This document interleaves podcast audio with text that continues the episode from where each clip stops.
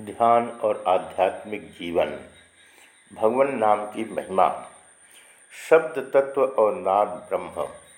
पतंजलि भी अपने योग सूत्रों में ओम को ईश्वर का वाचक कहते हैं। तस्य वाचक प्रणव। वे यह भी कहते हैं कि इस ओंकार के जप से आध्यात्मिक प्रगति के अंतराय दूर होते हैं और प्रत्यक चेतन की प्राप्ति होती है। ततः प्रत्याचेतनाधि राया भावाच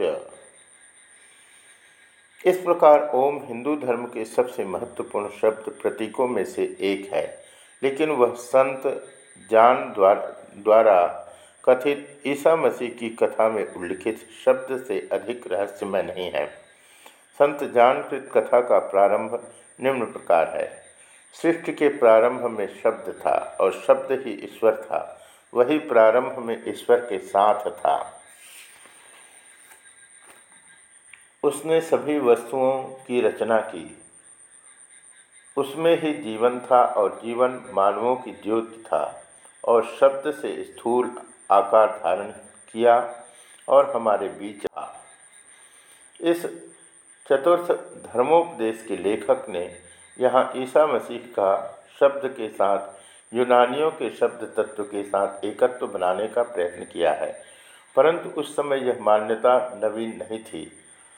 आसिरिस मिथ्रा आदि पुरातन संप्रदायों के कुछ देवताओं को भी किसी समय अनादि शब्द तत्व की अभिव्यक्तियाँ समझा जाता था। लोगोश या शब्द तत्व की धारणा पुरातन काल में काफ़ी प्रचलित थी।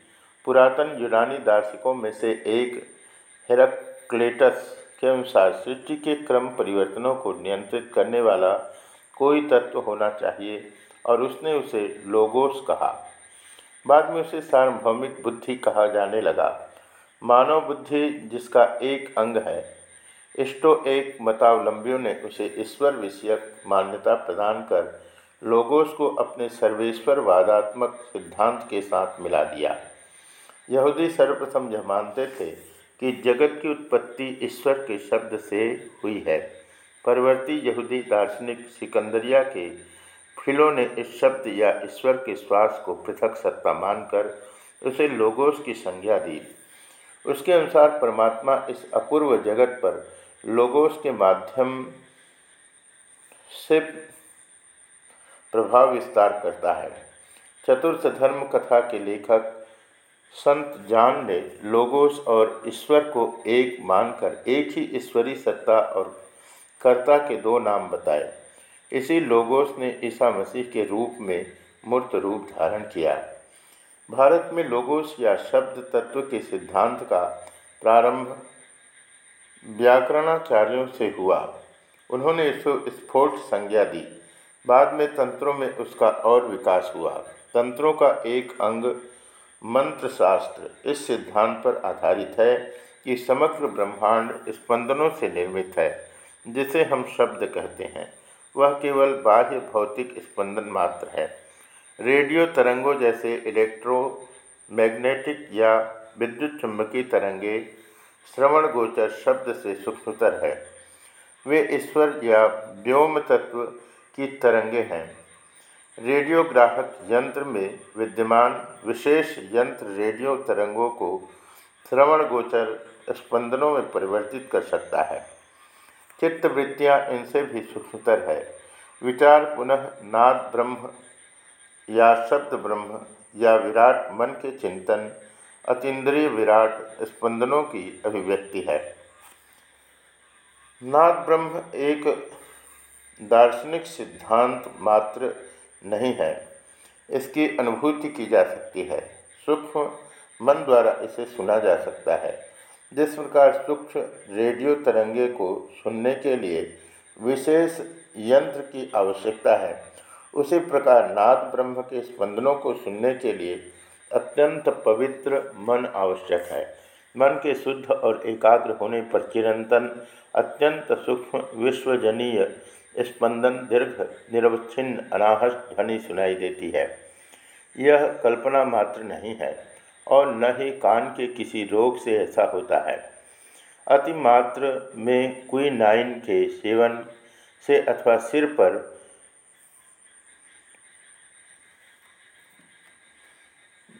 चोट लगने से पैदा हुई स्थूल ध्वनि से इसका कोई संबंध नहीं है। अंगुलियों से कानों को बंद करने पर पैदा होने वाली भिनभिनाहट भी यह नहीं है। यह दीर्घ निरंतर साधन द्वारा प्राप्त एक नितांत भिन्न प्रकार की अनुभूति है। अनाहत ध्वनि वह सूक्ष्म ध्वनि स्पंदन है जो फब्बारे में उठ और गिर रहे जल की तरह नाद, ब्रह्म या विराट मन से उत्पन्न होकर उसी में लीन हो जाता है। ये विराट सूक्ष्म धड़कने, मन के शांत होने तथा आध्यात्मिक चेतना के उच्चतर स्तर पर आरोहण करने पर ही सुनी जा सकती है। लेकिन वह आवश्यक नहीं है कि आध्यात्मिक प्रथ का प्रत्येक पथिक इसे सुने।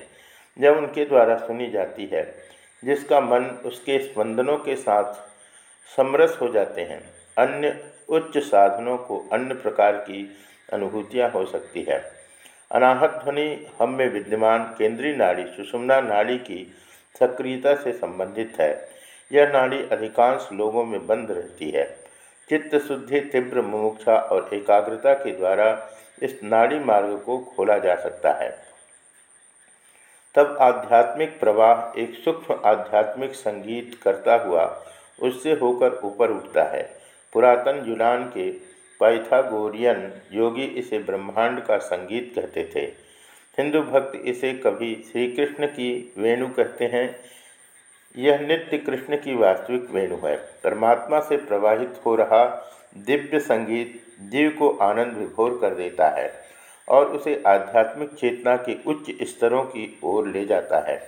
जैसा स्वामी विवेकानंद ने कहा है, स्पष्ट रूप से उच्चरित जितनी भी ध्वनियाँ हैं, उनकी उच्चारण क्रिया मुख में जिहवा के मूल से प्रारंभ होती है और ओठों में आकर समाप्त हो जाती है। अध्वनि कंठ से उच्चरित है और म अंतिम ध्वनि है और ऊ उस शक्ति का द्योतक है, जो जीवा मूल से प्रारंभ होकर मुँह भर में लुढ़कती हुई ओठों में आकर समाप्त होती है। यदि इस ओम का उच्चारण ठीक ढंग से किया जाए तो इससे शब्दोच्चारण की संपूर्ण क्रिया संपन्न हो जाती है।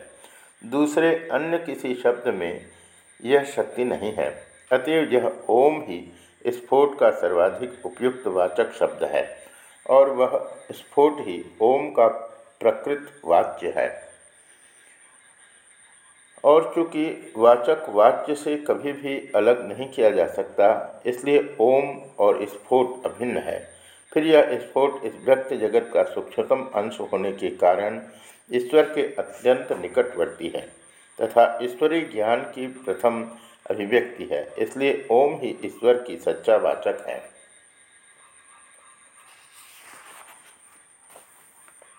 मंत्र क्या है? अतएव हम देखते हैं कि ओम का अर्थ कितना गहरा और व्यापक है। हमारे आध्यात्मिक जीवन में आत्म साक्षात्कार के सहायक के रूप में जप और ध्यान में प्रयुक्त ओम के ज्ञानदायक पक्ष को समझना आवश्यक है।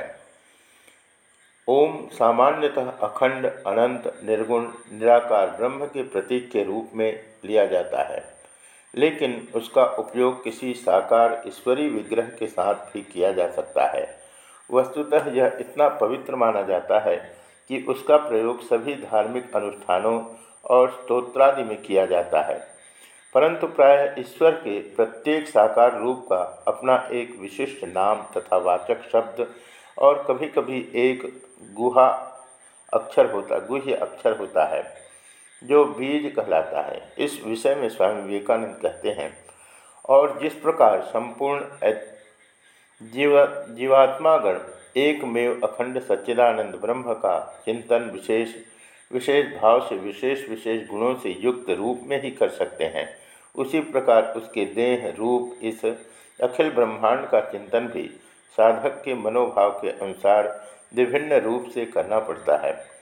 उपासक के मन का दिशा निर्धारण तत्वों की प्रबलता के अनुसार होता है। परिणामतः एक ही ब्रह्म भिन्न भिन्न रूप में भिन्न भिन्न गुणों को प्रधानता से युक्त दिख पड़ता है।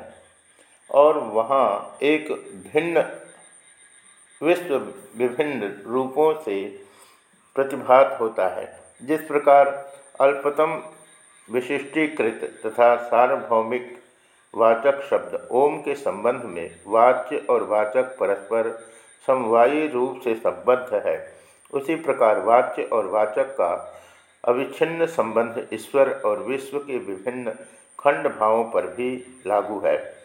अतः उनमें से प्रत्येक का एक विशिष्ट वाचक शब्द होना आवश्यक है। ये वाचक शब्द ऋषियों की गंभीरतम, आध्यात्मिक अनुभूति से उत्पन्न हुई है और वे ईश्वर तक, विश्व के जिन विशेष विशेष खंड भावों के वाचक हैं, उन विशेष भावों को यथासंभव प्रकाशित करते हैं। जिस प्रकार ओम अखंड ब्रह्म का वाचक है। उसी प्रकार अन्यान्य मंत्र भी उसी परम पुरुष के खंड खंड भावों के वाचक हैं। ये सभी ईश्वर के ध्यान और सत्य ज्ञान प्राप्ति के सहायक हैं।